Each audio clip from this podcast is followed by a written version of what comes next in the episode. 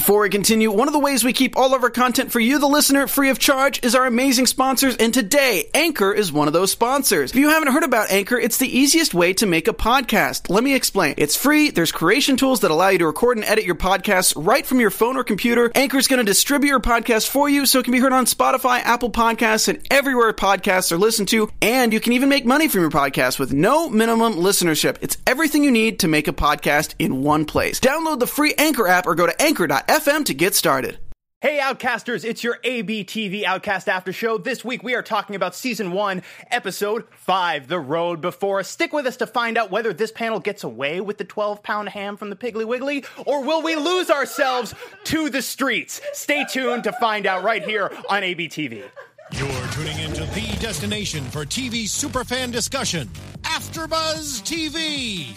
And now, let the buzz begin. Yep. Yep. I feel really like spiritual with it. I feel like the deeper into this show we get, the more I want R&B to be to be a because I'm, I'm feeling so you. many things. Yeah. I feel like I need Boyz II Men to just gently cradle me after after each episode. So, hi everybody who's watching us. Welcome back. Uh, this this is our wonderful panel. I'm here too. I'm Lex Michael. I'm all over social media at the Lex Michael, and with me are I'm Lacretia Lyon, and you guys can always find me at L A C R E T I A L Y O N since there is only one. Hi guys, I'm Joel Monique, and you can find me everywhere at Joel Monique. Hello, everyone. I'm Abby Vega, and you can find me at underscore Abby Vega. So, guys, this is episode five, which means, if I'm not mistaken, we are half, Halfway. halfway through this season. Only half. and oh, but we're getting so much new information and i felt personally uh, just a pure information angle. This was a very very big episode but i wanted to ask you guys since it is a lot more of a, an informational a lot more of an info dump than we've gotten i think in any one hour so far i wanted to know how you guys felt about it. Do you think that they did a good job balancing a ton of exposition with a feeling of momentum? What did you guys what did you guys think about this hour overall I I liked this. It kind of took a break from me. There's the last couple episodes have I've been stressed kind of watching like this music. I'm like, who's gonna die? Something bad's gonna happen, kind of thing. Right. And so this one, I kind of took a breath. It was a lot of information that we needed, but like I said, it was a, I was a little more relaxed watching this one. So overall, I really liked this episode. Yeah, I thought they did a really nice job. We got a lot of uh, kind of moving relationships forward, which I liked a lot, particularly uh, Reverend and Kyle's, which is so on shaky ground Sure. right now, and kind of seeing them go back and forth at it and try to keep themselves together and up has been really interesting. Yeah, I mean that's one of my favorite parts of the show is the relationship between Kyle and Reverend Anderson because I'm big into buddy cop stuff. But yeah, they really ramped that up in this episode of them being a team, and I really mm-hmm. like that. That's why you see, you know, in the previews that that may change, but that, yeah, I mean, they're already hinting pretty hard at it. Yeah. I missed in the their preview. I actually, I I- also, I didn't. I'm like, see I the, didn't see the preview, I so I don't know what you're see talking the promo. about. Yeah, mm-hmm. Yeah. Hmm, spoiler.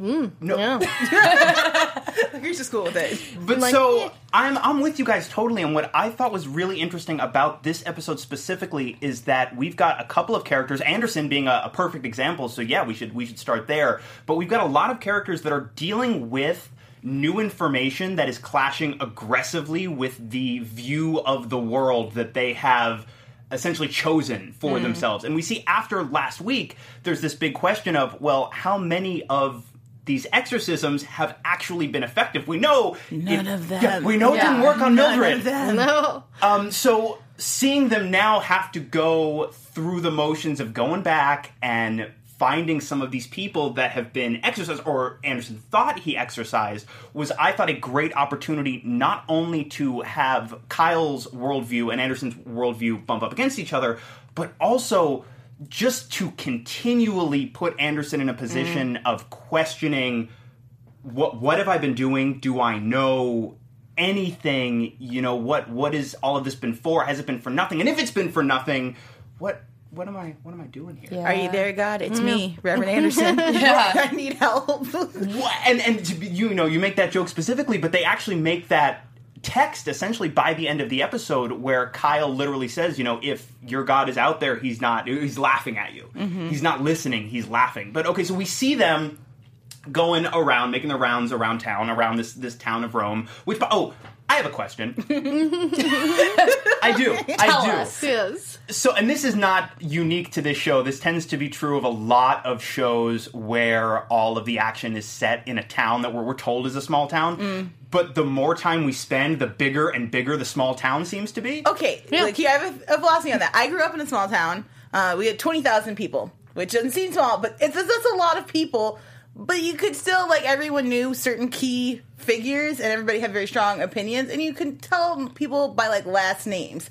So I feel like that's kind of what we're dealing with in Rome, which I think is significantly smaller than that. I want to say Rome is only like maybe five thousand. It's a really really Right. small town. So I think it works. I think I think that you know there are like five thousand people is a lot. You got a lot of room to play in there. Sure. Well, because I, I just was noticing because it seems like specifically in this episode, it seems like they cover a lot of physical ground, but it doesn't ever seem like they're too far outside of of home base. As it. Yeah. And it's like I'm reminded of. I keep thinking of uh, Buffy the Vampire Slayer too. Where like we're like for seven years we're told over and over Sunnydale is a very small place, but it seems to have like three cemeteries and two international airports, and it's, it's three, I think two college campuses. So I, I got that that sensation a couple of times this episode when they were when they were making their rounds. But the first significant stop that they make and this continues to be maybe the most significant over the course of this episode is they they go to look for this girl named Sherry. They talk to her dad, and her dad says, "Well, haven't seen her. She she went uh, she went to Charlotte, and so we can't verify face to face that." There's no demon in this person. But then the the picture worsens because not only is she living in Charlotte, but she's been living on the streets as it as it would seem, which is just no good. Uh, living on the streets, I am. Not I am preferable. I am anti. If I could avoid it myself, I am not for living on the streets. So he hasn't seen or heard from his daughter in months. So obviously, we, we don't have anything conclusive, which is almost more frustrating, I think, than finding her still possessed is not finding her at all. Yeah. Yeah. But of course, in the absence of any and all conclusive answers, Anderson is, of course, uh, befuddled, flustered. I mean, Anderson really wants to believe. Like he, the thing that has been propping him up is that like I've helped people. Like I've done good things. Like I had to leave my family behind, but at least in this moment, I was able to help those really in need, and I did it through my faith.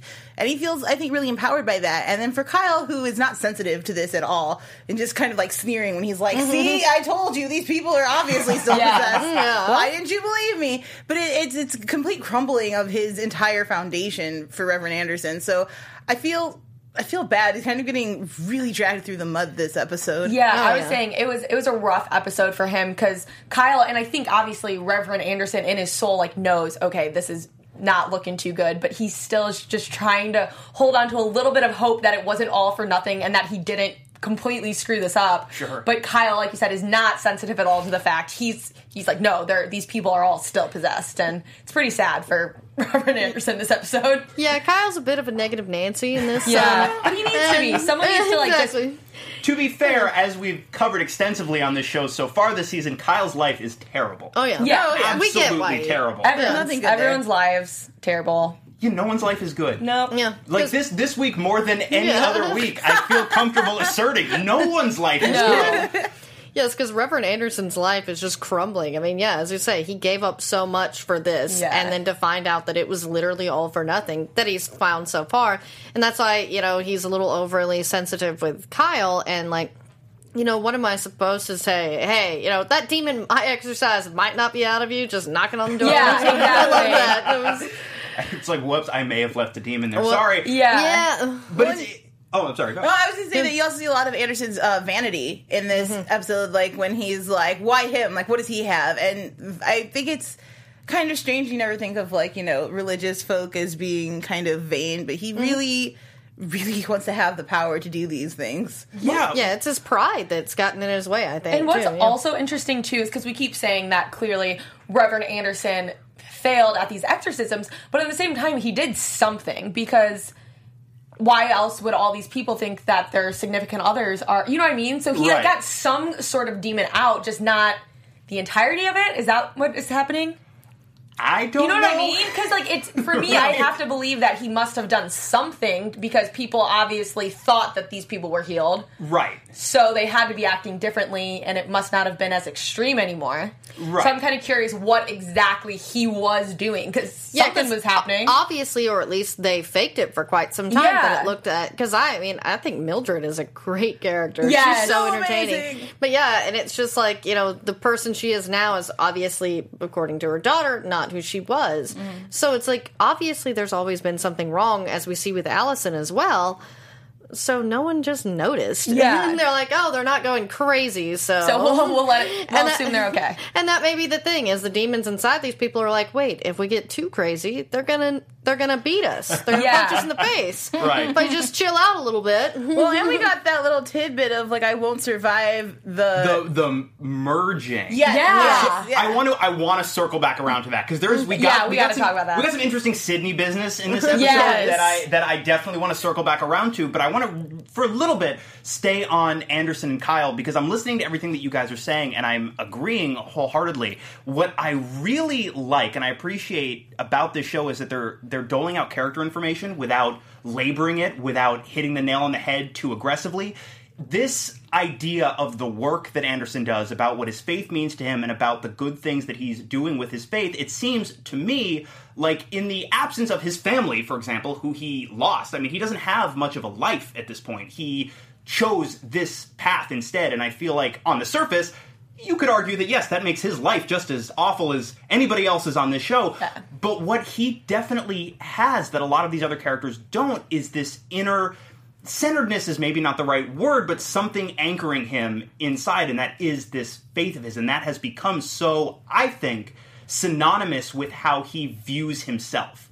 So once that starts to crumble, I feel like it's very easy for him to start losing his sense of reality or self along with it, which I think is why it's so great to watch him butting up against that notion so aggressively.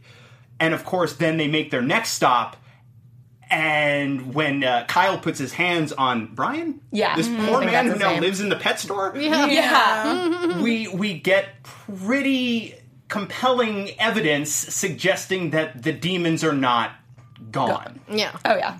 I was Yeah, like, don't touch him. I'm like, what's gonna happen? yes. ugh. He did not seem well. No. No, and granted, he didn't. If he wasn't possessed, he wouldn't be doing particularly well. Mm-hmm. He, Yeah. he apparently has given up running the pet store entirely because he doesn't like people. And his wife got the house, so he now lives in the defunct pet store. Dude doesn't need a demon to be doing little But poorly. is but is mm-hmm. that why? Is is it the demon that made him kind of make those decisions? That one was a little Yeah. more That's- hazy. He was he was like, I don't like being touched, and there was a lot more uh, tension as opposed to like fighting to get off. So I don't know if if Kyle just had like a really good hold on him and he wasn't able to get up. But usually the demons seem to put up a way more aggressive, like throwing you across the room kind of fight. And then there was that moment with the shotgun at, toward the end of the scene. I was really surprised that we didn't hear a second shot after, or a single shot shot after they left the pet store. I thought that he looked close to suicide. Yeah, that was what I was expecting as well. Is oh, just I for was not off expecting himself. that. Yeah.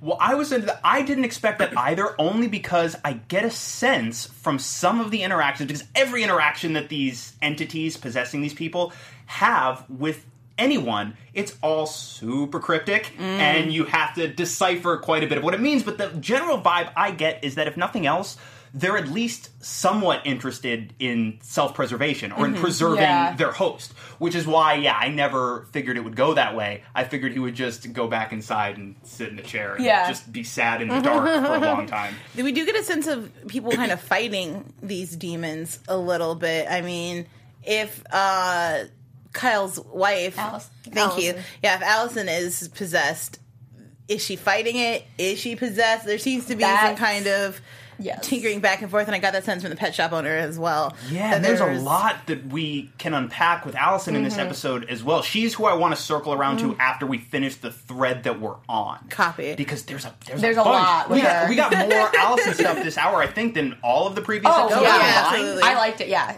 we got a lot of Allison. But so, oh, I'm sorry, what? Oh, I was just going to say that what they kind of noticed with Allison as well as the pet store owner is them self medicating. You notice that he was a big drinker and like she is obviously, you know, on some pills, whether they be prescription or not.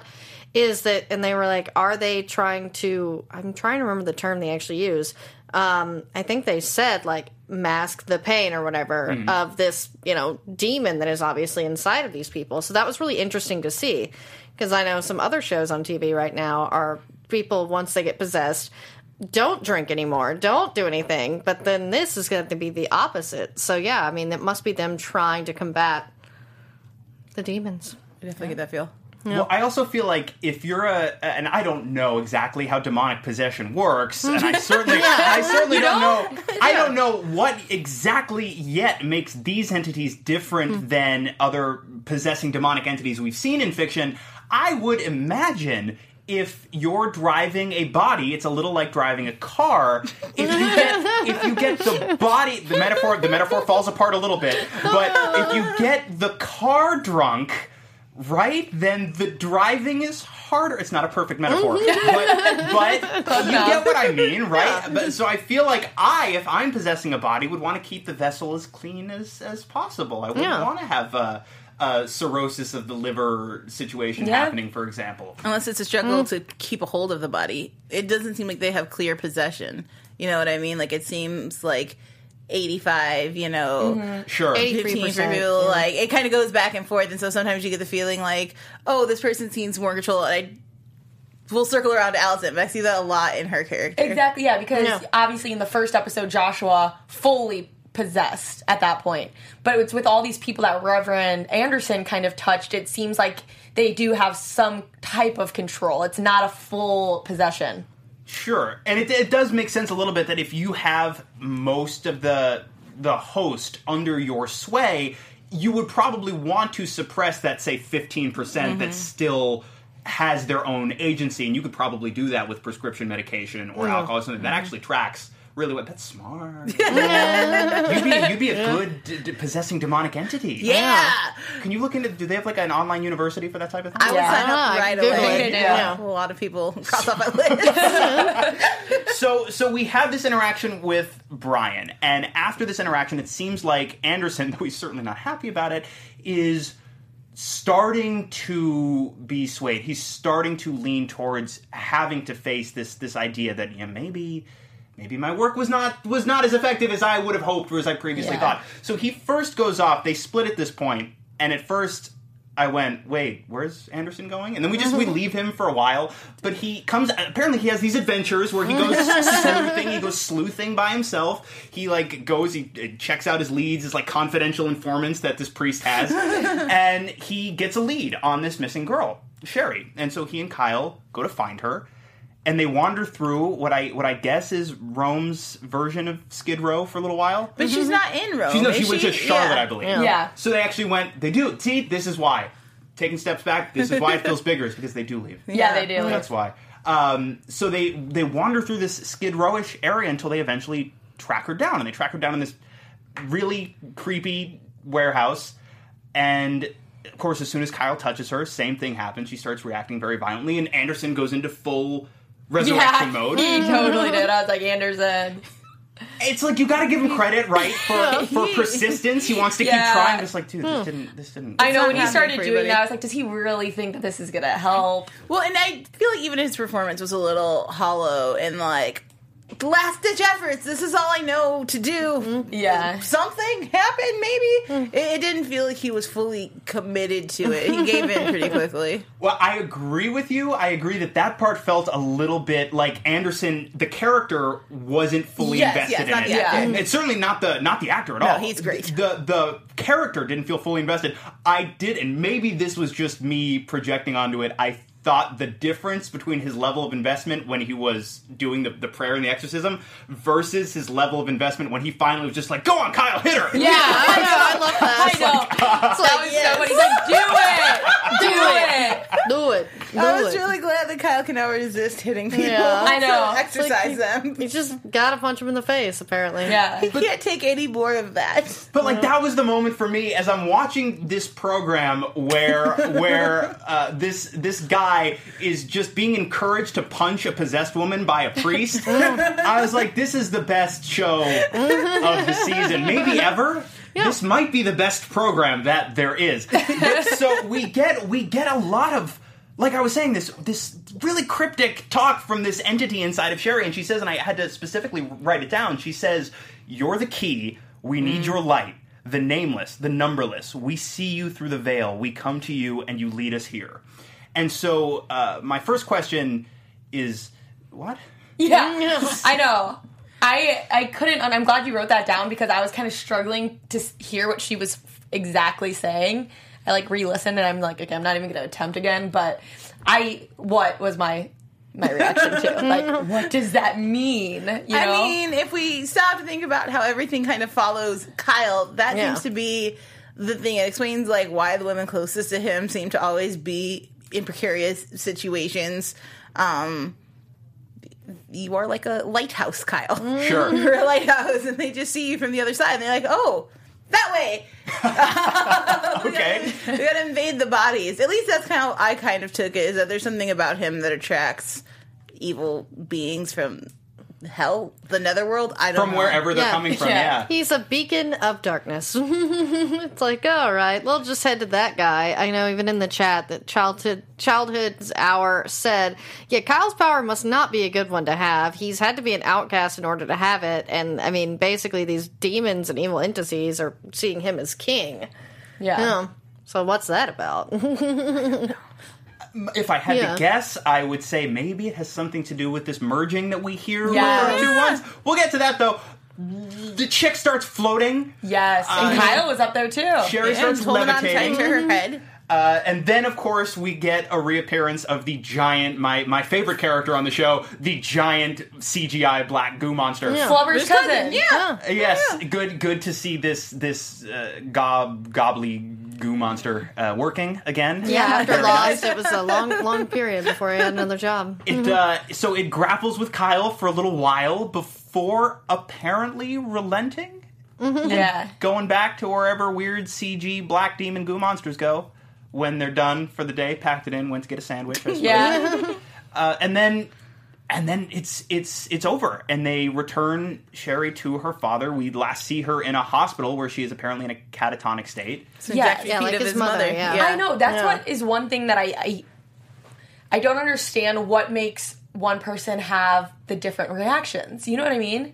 Because we were talking about that before. Because it seemed like the kids are fine after, but then you see his mom in that state, and then now sh- this teenager is in that state too. Are you soon like young adult, whatever? And I'm just so curious if we're going to figure out what makes certain people have these certain reactions. At this point, it feels like duration of time you were Mm-hmm. possessed. Like we got the kid when he was like just starting to eat his own fingers. Yeah. He was cute and still controllable, and then you know they were able to exorcise him. But a lot of the others, especially Mildred, seems very tight with her inner ghoul thing. I feel like there would be a lot of exorcising in order to get that thing out of her. Sure. Um, so I think that after a while, your body just can't fight anymore. That's Yeah. the vibe I get. Well, I would think too. Is it is it possible that say some of these entities are a little bit like an illness where they will affect the very old or the very young more strongly? That falls apart slightly because Joshua seems to be the only successful exorcism that we have seen so far Yeah. until this one. Quote, Yeah, unquote, that's successful. why I'm like, hmm. Successful. kind of makes me wonder if it wasn't because that's the thing is he's the only one and it doesn't make sense i mean because you see kyle's mother and then sherry are both in catatonic states because obviously it did leave them but yeah with joshua that makes me think that They he's gotta not go, all yeah, they got to go back to Joshua. yeah because if they don't if they don't ultimately succeed at all in some capacity, mm-hmm. on top of all of the other thematic and story beats going on in the show, then it also does become a show about a priest and his little buddy wandering around beating up parishioners. Mm-hmm. which, by the way, sounds awesome. Awesome. I would totally watch that. If that's all it was, I would watch that show every It's a week out of show. just sheer curiosity. It's almost like the, the Russell Crowe show on South Park. Fighting Fighting around the around the world. I have no idea what that is. Yeah. Basically, Russell Crowe just goes around beating up people. Oh, cool. That's his whole thing. Cool. Yeah, he just- just picks fights with people. That's it. Yeah. Just like Reverend Anderson. So all right, all right. So let's finally because because that is the the end of the Anderson arc in this episode. We get this altercation between him and Kyle outside Sherry's hospital room where their ideological differences become text and it, it becomes that argument and then they split for the evening. Presumably to reconvene later to, to punch some more folks. so let's uh, let's talk about Allison because we get so much more Allison this hour than as I was saying that I think we've gotten all season No, yeah. every Yeah, com- 100%. combined Yeah, 100%. so far. And it's fascinating because I didn't feel like I truly had a sense of who this person was and what her point of view could could possibly be up until now. I am still not entirely sure. I know completely what her point of view is. I feel like there's still some stuff uh, they're withholding from us, some information that we don't have yet. But she definitely seems like a far more rounded, fleshed out person. Yeah. And as Childhood's Hour points out in the chat, Allison has to still be possessed. She said she's lost time and feels outside herself. And this is really one of the first times we actually hear someone talking about their experience. Because you can tell, like, Mildred and some of these other people obviously are okay with it. But Allison is not. That's why she's self medicating, talking about this. So that's what's interesting to me is Yeah. the difference in some of the people. Right. And what's Yeah. really interesting too is you you get this a lot in between with Kyle and Allison's interactions. Is does she have no idea that she was possessed? I don't. I don't think so. so. That's- Seems like yeah. Which is so weird. I want to like pound Kyle and be like, "Why don't you just try to explain it?" It seemed Well, weird it that seems- Yeah. So here's the thing. So here's Seems how I weird. get it. It's, it's Yeah. multi-layered. So one, uh, she knows that Kyle probably did not beat her face in. We get that when Yeah. she's on the porch and she's like, "You would have at least tried to apologize." So something's weird going on. Why won't you tell me? And Kyle's like, "I'm not going to tell you." And I really think he's doing it because she couldn't handle having beat her child the way that she did. Yeah. Like it was such I kind of like a violent it. thing, and he's trying to save her from that knowledge. Okay. And so I I'm with you though. I still feel like maybe if you tried, I'm sure you've talked about your mother with her before. Like you could try to approach this, but just letting her go, not giving her any kinds of answers, like it's gonna push her deeper down whatever rabbit hole she's falling down. It's I feel bad for her. She needs help. yeah. For sure, and it seems too like she's definitely whether or not she's supposed to be taking these different prescription medications that we see her taking, she's definitely she is taking them.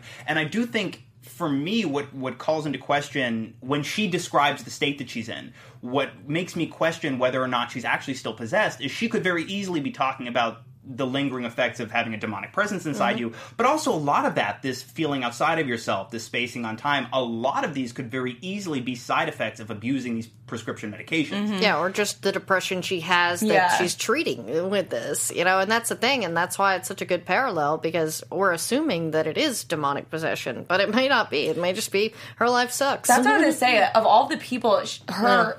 I was confused because at the beginning of the episode and when they're showing her at first, I 100% was like, she has to be possessed because she would have these weird little moments and like the looks in her eyes. All and spacey, I yeah. did get stressed for a moment when she had that thing to get the wallpaper off and She wasn't Megan about was there. I was like, "Get I thought like she was gonna Stab that kid. yeah, I thought something bad was going to happen. But then, yeah, by the end of it, when you realize all the issues she has and the medicine and him touching her and it being fine, I was I was very confused because that first interaction where he touched her, she had kind of like freaked out. So I, it led me to believe that the touch was having an effect. Right. And so I was expecting this huge thing when they mm-hmm. kissed at the end, and then when he didn't, I was like, maybe she's not. Yeah. Maybe she just has issues. Right, and that's the thing, though. It's exactly that. Is, is I of course Yeah. they want us now to go Yeah. to go. Oh, maybe she's, She's fine. Yeah. Yeah. And I feel like it's it's still equally probable that they're just going to pull Yeah. that rug out. Well, So we go back to a quote Anderson said earlier. The devil's a trickster. He makes you think he's up and gone, but he's hiding Exactly. dormant in there. Yeah, so I mean, maybe that part of her is just dormant, waiting for the right time to strike. Yeah, because to me, the way that she acts with Kyle and the daughter just make it seem like this can't be the person that he married and had a child with. Because you just see she's pretty dark. You get yeah. the parallel of the closet Yeah. where his daughter Yes. runs in and Yep. closes the door. I was like, oh, it's happening Yeah, again. yeah. It's creepy. Well, but I, I did want to touch on the relationship between Allison and Amber because you watch and she she admits as much to Megan that she doesn't really know what she's doing. She's not wh- whether she ever was or not is a matter for debate, I suppose. But by her own admission, in this moment, she is not equipped to be a proper mother to her daughter, and we see even though it doesn't get highlighted that specifically outside of like you mentioned the scene where uh, Amber's got the paint all over the wall and mm-hmm. she made the mess, and, and Allison grabs her aggressively and she runs into the closet. It mm. doesn't get specifically highlighted in an, in a in a very big or very aggressive way. We get stuff like at the top of this episode, she's playing with her toys and she's very clearly reenacting What happened? Yeah. between her parents. Mm-hmm. And the, what she says, she says, uh, and I had to write this down too. If you drink the black poison, you'll get sick and you won't love us anymore. Mm. And I immediately, I'm just like, oh, this poor kid. Yeah. Yeah. so much. Well, another thing I'm confused at too is clearly Amber has does not really like her mom, but No, I believe, I mm. believe she called her We can say that, right? yeah, she okay. called a mean, Yeah. a mean bitch. bitch. I'm Yeah. like, whoa. Mm-hmm. But I'm confused because so so we know that it was Allison who beat up Amber and not Kyle. So is like has Amber not expressed that to her mom? Like you hurt me, or what's the deal with that? Because clearly Amber's very open about wanting to be with her dad, and she knows that it was her mom. She has to know that it was her mom who hurt her. So that's where I was kind of thrown off. How does Allison have no idea that she did this? Yeah, I think the thing is, is they didn't really investigate being that how Allison looked, so that's probably what happened. And Kyle is just the type of person who's willing to take that to his grave, just so he doesn't hurt Amber or Allison. And I think that's that's the sad part, though, is like Kyle was trying to save her, and they don't, you know, nobody else knows that other than Reverend Anderson. And that's the thing with Amber knowing all of what's going on. I don't know why no one's ever questioned it because she interacted with her dolls, like, Yeah. yeah. I feel like on these shows nobody's ever paying attention to the children, Mm-hmm. Yeah, and I feel like exactly. they did this. They did this on se- season one of True Detective as well, where the, the little girl Yeah. was setting up a tableau with her toys, and I'm like, guys, to solve the mystery, you just look at the little children's Yeah. dolls. Yep. In Orphan Black, uh, the main chick's daughter is like building the the magic island from far away, and I'm like, "That's the map! That's the map! Hey, Pay attention! Look!" And they're like, "You just go on and play, little girl." And I'm like, "Why, guy?" Yeah. they know. The children know. always know. It's always if there's a little child in one of these stories, you always watch them Oh, while yeah. they play with their dolls because they're doing some weird, creepy stuff they, They happen are. to see.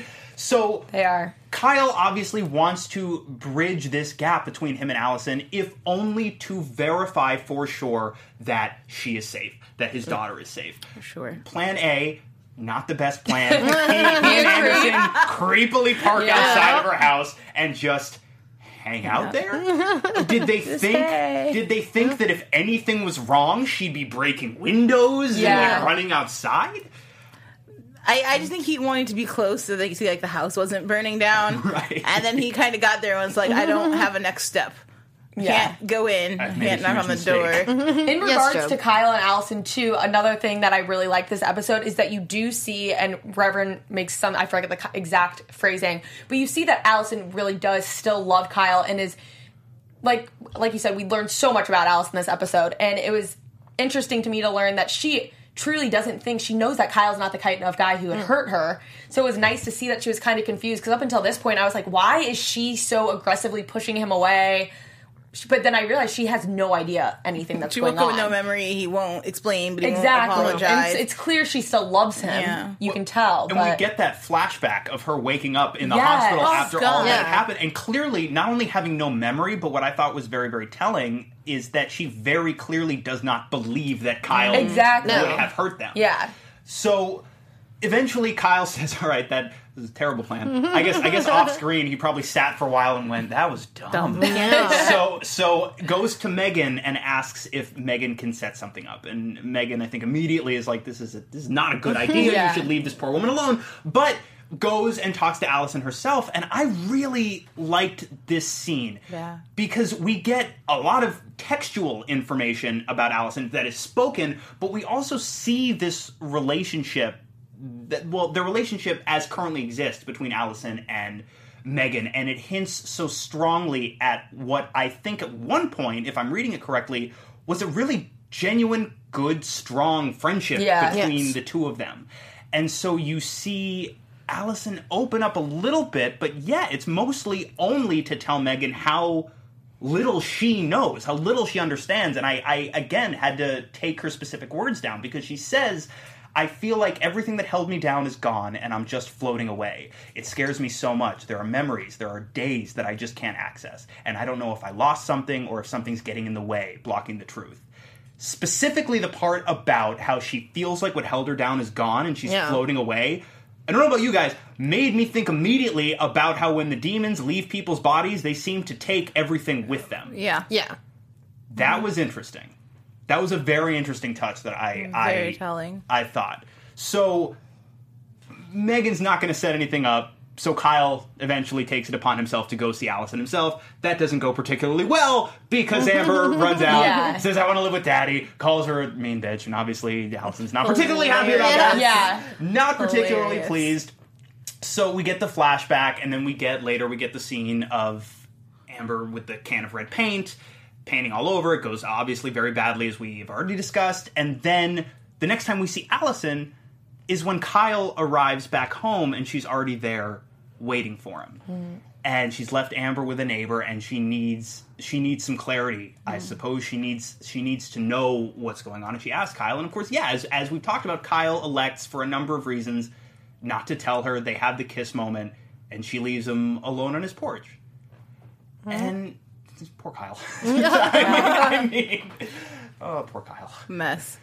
Yeah. Everything in his life is just completely a wreck. And then to have to know that she still cares for you, like I think it was easier when he was like, "Oh, good, she hates me." Yeah. Yeah. And my biggest concern is just that my daughter's safe and that they're happy and together. But to now know that she's questioning and that whole just defeat of not being able to tell her, he looked more broken than we've ever seen him, which is saying so much for Kyle. Yeah. Well, and like you say, I think it probably would be so much easier for him, or certainly simpler. If yeah, if it was if it was as clear cut as okay, Allison hates me, she will always hate me, but I'm just going to make sure that they're safe. By Allison's own admittance, she she says ex- uh, her exact words are, "If I could erase ten minutes from our lives, Yes. Ten minutes, it would all be perfect." That's heartbreaking. It really yeah. was. I was like, oh man. It was yeah, that was bad. It was which hard. of, which of course then puts him in an even more compromised emotional state. yes. which is great for drama, bad for bad for Kyle, very bad for Kyle. Is there anything good for Kyle? So far, no, Nope. No. no. Although he got he got to hug his daughter. Yeah, that, Yeah, that, Yeah, that that, was that nice. is seconds. their Yeah. relationship. I mean, it's messed up, but Yeah. that's probably nice for him to know that his daughter loves him so much. Yeah. You can tell she gets so excited when she saw him, and I thought that was so sweet. So that is one good thing, Kyle.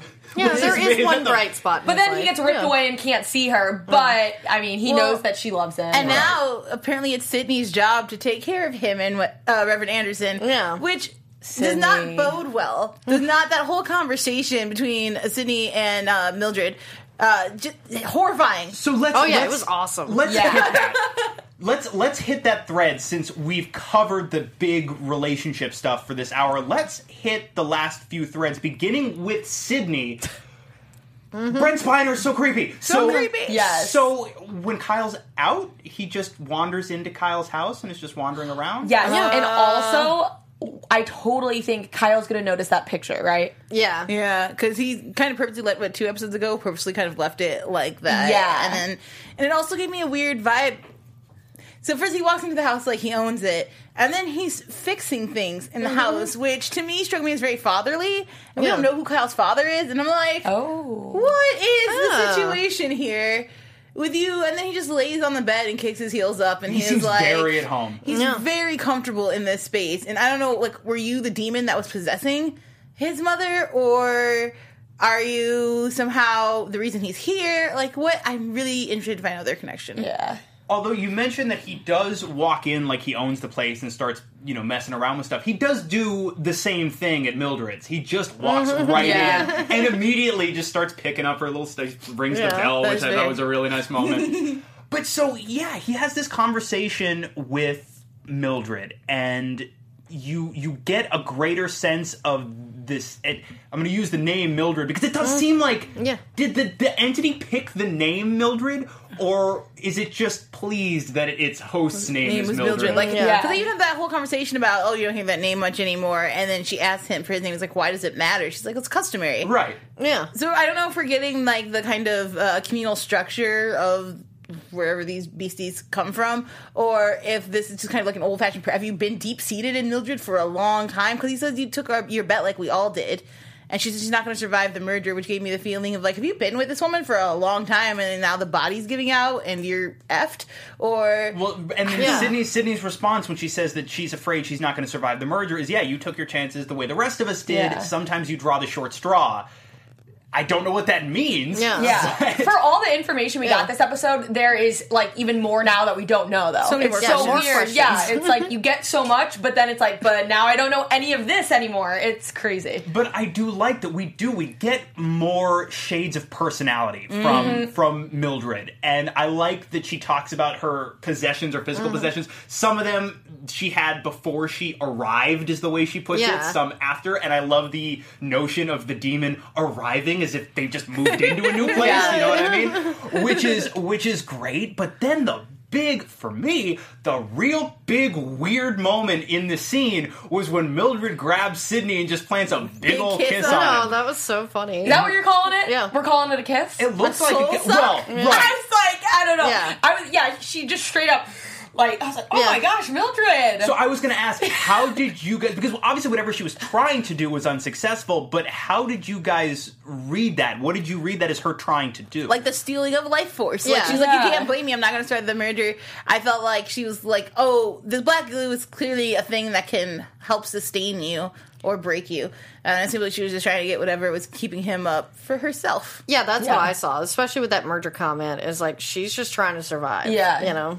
So she's like, "What can I do here?" And she clearly, even though she didn't recognize Sidney's human form at first, very quickly, immediately knows exactly who he is. Mm-hmm. So maybe it's just, well, this guy's got more of that black goo than I do. I'm gonna take his black goo. I'm going to take my chances. goo. It obviously doesn't work, and so and so again, much like all of the Sidney business so far this season, interesting.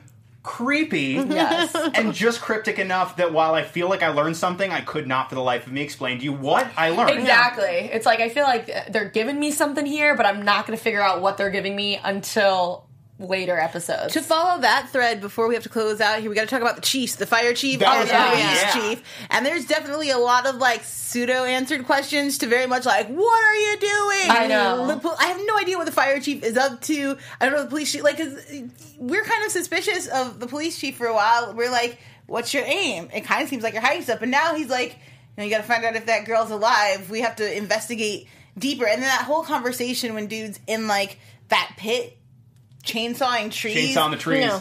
And police she's like, "I'm gonna pop my gun. I was like, I Yeah. know. Oh. I was nervous during that exchange. I really thought they were going to come to blows, which would have been cool because I like old man fights. They're awesome. But so it's that it's that conversation, right, where Chief tells Mark to follow up on the the DNA because the mm. DNA from the fingernail came back, and it's this 26 year old girl who's in their system because she stole a 12 pound ham from the Piggly Yeah. Wiggly. Mm-hmm. My personal hero. Yeah, and and the boyfriend is reported her missing. Chief says, "Okay, follow up and see if she's not just hiding from the boyfriend," which is what ultimately turns out to be the case. Yeah. But I Chief's suspicion, well, uh, Yeah. on paper, turns out turns out to be the case. But chief suspicion seems to be, and he says, "We, you know, we may find her near that campsite." Mark says, "We may find her near that campsite." I don't think Chief forgets about that, and I think he's he's confronting Ogden specifically about did you did you kill this girl? Did you have something to do with killing this I girl? mean, you clearly had to Yeah, blow up that's the what he site. thought. I saw Yeah. you do uh-huh. that, and and they they had didn't that address scene. with it. They had that scene earlier where it seems like Ogden is very much like, nope, that's it's done. I don't want to worry about it. I don't want to talk about it. Where's your watch, Ogden? Oh, it's getting fixed. Clasp. Not sinister. Also, also a lot of every both scenes, both scenes between Chief and Ogden end with a really long uh, close up on Ogden watching Chief leave. Yeah. Yeah. That seems very much like they so want us to be suspicious of this person. Oh, yeah. That I'm wondering how big a threat this person actually is. And Yeah. see, and that was my first thought too, because when we first cut to Chief, it's right after we see Sidney laying on the bed, and we cut to Chief laying in that exact same position, but with his heels up on his mm-hmm. desk, and I'm like. What are you telling me? And then we've even got a similar shot between when Sidney's like shaving right before he kills the next door neighbor with um, Allison when she's brushing her hair. That same shot in the mirror, and it's just very slow and like I'm not here and I don't Right. really care, but I'm keeping up appearances. And I'm like, we're seeing a lot of parallels between characters that don't seem like they should match up. And I just, as you said at the top, who can we trust? I know. I can't trust anyone. Trust no one. For me, and this isn't this isn't even really a criticism because I thought the scene was so tense and compelling. But the scene between the chief and Ogden, and we've seen Ogden a couple of times now, and we know they know each other socially. But the part where Chief is like, "We're best friends," I, was, I was mm, like, "You are?" I know. That's how I that's weird. too. It's like, okay. They have old man friendship. Yeah. They don't need to Yeah. express love for each other. They're like, you've known me a long time. We're f- best friends. Yeah. Just because I've known you the longest. But, and that's the thing that I think speaks to the overall quality of this show. That my reaction was, "Wait, what?" Eh, you know what? You know what? I'll buy it. I'll, I'll buy buy it. it. It's fine. No, It's totally okay. fine. I'm good with it. I'm good with it. Established now. But so the other thing that I wanted to ask you guys, and I'm wondering if it's just me. I, I watch a lot of TV, so I'm always trying to find clues that'll point me towards the reality of what's actually happening. Does it seem like Chief knows? I'm trying to figure out the best way to phrase this. Knows a little bit about the type of things Ogden might be involved in yeah. because Oh, yes. because they share a history of being involved in some questionable stuff. But yeah, he Yeah. makes the comment of like we've done and seen a lot of crazy things. And I was like, like what? Mm. Like what did you Yeah. guys gotten up? Because you get the sense that they've both been in their professions forever, Mm-hmm. like they're probably their first and last jobs, kinds of situations. And so you wonder, you know, have you guys covered up things together? Is this something you guys both used to do, and what you got out, and now you're questioning each other? It's very seedy. Yeah, and to me, it's just like, does it connect with the demonic possessions? Because oh, everything's always an umbrella. That's what I mm. wonder. Is like, what did they do that possibly caused this, Yeah. or you know, has to do with it? Yeah. Absolutely. Yeah, and I think that's something that merits some speculation. And mm-hmm. since we've already covered a ton of information, I would like to start speculating wildly, unless Yeah. there's something else you guys specifically Yeah. want to hit on. Then let's move into predictions. Yeah. And now, you're AfterBuzz TV. I'll go. Yeah. I'll start.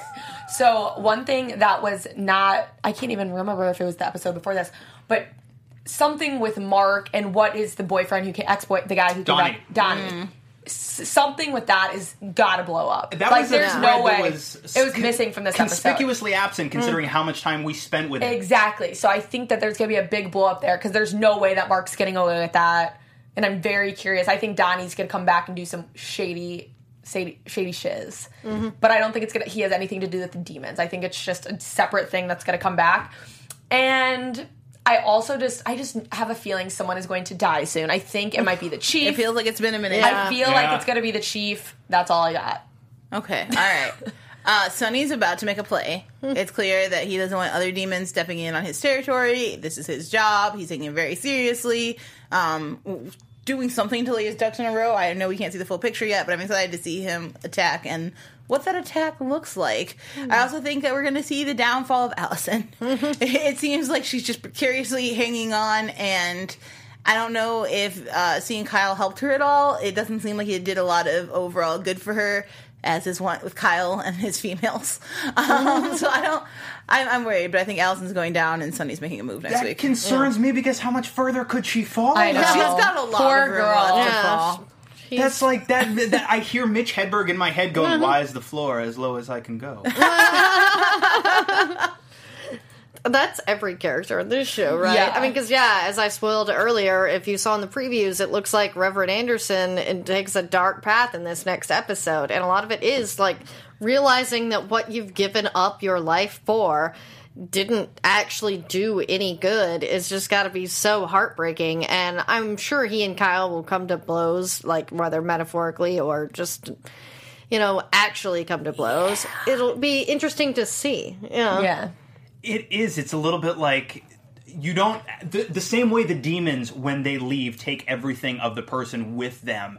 You hope that Anderson, if he does abandon his faith, doesn't abandon all of himself along with it. And I didn't see this promo, but I didn't based on what you're telling me, it seems like this is going to become an immediate concern. Yeah. And I agree. It seems very much like Sidney is moving closer and closer and closer, but it also seems like they need Kyle for whatever's coming. So, whatever horrible punishment or torture they can concoct for Kyle isn't going to be fatal to him. Which, of course, means the people we need to be immediately mm-hmm. fearful for are the ones he cares about the most. And that's Allison, that's Amber, and that's Megan. Yep. I am I am genuinely I am far more terrified honestly for Megan than for for They either made us Amber or- fall in love with Yeah, Megan I way love- too much. Yes. Yeah. And because because relationship is so good too. Mm-hmm. Yeah. because she certainly had to deal with the fallout but so far she is the only one this thing hasn't touched directly. Hmm. I am actually more scared for her than for anyone else around Yes. him Yep. at this point, especially when she doesn't need the demons for her world to be on the verge of imploding. Between Donnie and then whatever this this sword of Damocles hanging over mm. Mark, Yeah. things could get very, very nasty for her very, very quickly. Mm-hmm. Agreed. That's my fear. I'm with you. I have that fear too. And of course, it'll just all get worse. For everybody, is there anything else that you guys want to touch on really quickly before we wrap? Because we are running low on time. I think I think we're we good. got it. I We we covered covered it. it. We covered it. We covered it all. Quite, quite a bit. Okay, mm-hmm. so until next week, wonderful panel. Where can everybody find you online? Hello, you can find me at underscore Abby Vega. I'm Joel Monique. You can find me every week at Black Girl Nerds. Check the site out for my review of Star Trek coming up next week. And guys, you can always find me at L A C R E T I A L Y O N anywhere on social media since there is only one. There is. That's what you tell me. and I am Lex Michael. I am all over social media at the Lex Michael. Thank you guys again so much for joining us. Please like us, subscribe to us, rate us five stars, give us all the best reviews that you possibly can muster so that everybody knows you love us. We love you too. We will see you right here next week to talk about more demons and sadness and all that fun stuff. We'll see you then. Bye, guys.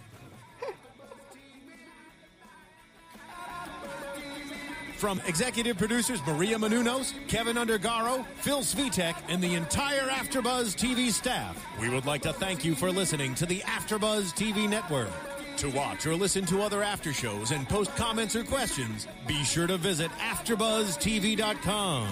I'm Sir Richard Wentworth, and this has been a presentation of AfterBuzz TV. Buzz you later. The views expressed herein are those of the hosts only and do not necessarily reflect the views of AfterBuzz TV or its owners or principals.